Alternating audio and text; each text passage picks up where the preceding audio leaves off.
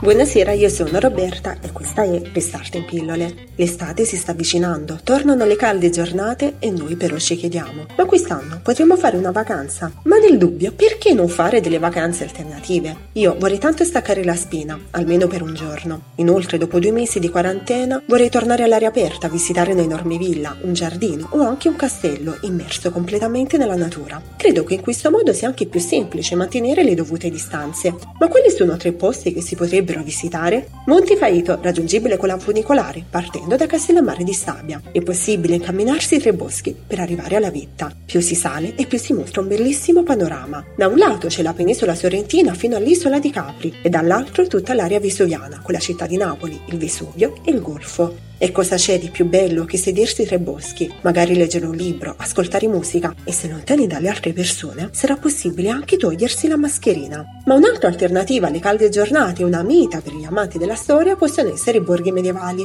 Quest'anno, quasi per caso, ho conosciuto un paesino, Contrada, in provincia di Avellino. L'ho amato da subito perché il verde abbonda insieme alla natura e agli animali. Inoltre le macchine sono pochissime, ne passano davvero poche. Quindi, a chi si è stancato del rumore delle auto, del traffico, delle macchine in doppia fila, delle persone che urlano senza motivo, ecco, queste persone possono andare a contrada ma chi infine ama l'avventura e per i più tenebrosi c'è il parco di Villa d'Ayala in provincia di Salerno. È costituito da un boschetto con due giardini e un teatro verde. Poi ci sono alcuni spettatori. Loro non indossano la mascherina perché sono delle teste scolpite in marmo. E poi infine c'è una grotta con sculture terrificanti. Lo chiamano il covo dei mostri. E voi quale luogo privilegiate per stare all'aria aperta senza mascherina e lontano dagli altri? Fateci sapere nei commenti. Intanto vi do appuntamento alla prossima 比罗拉下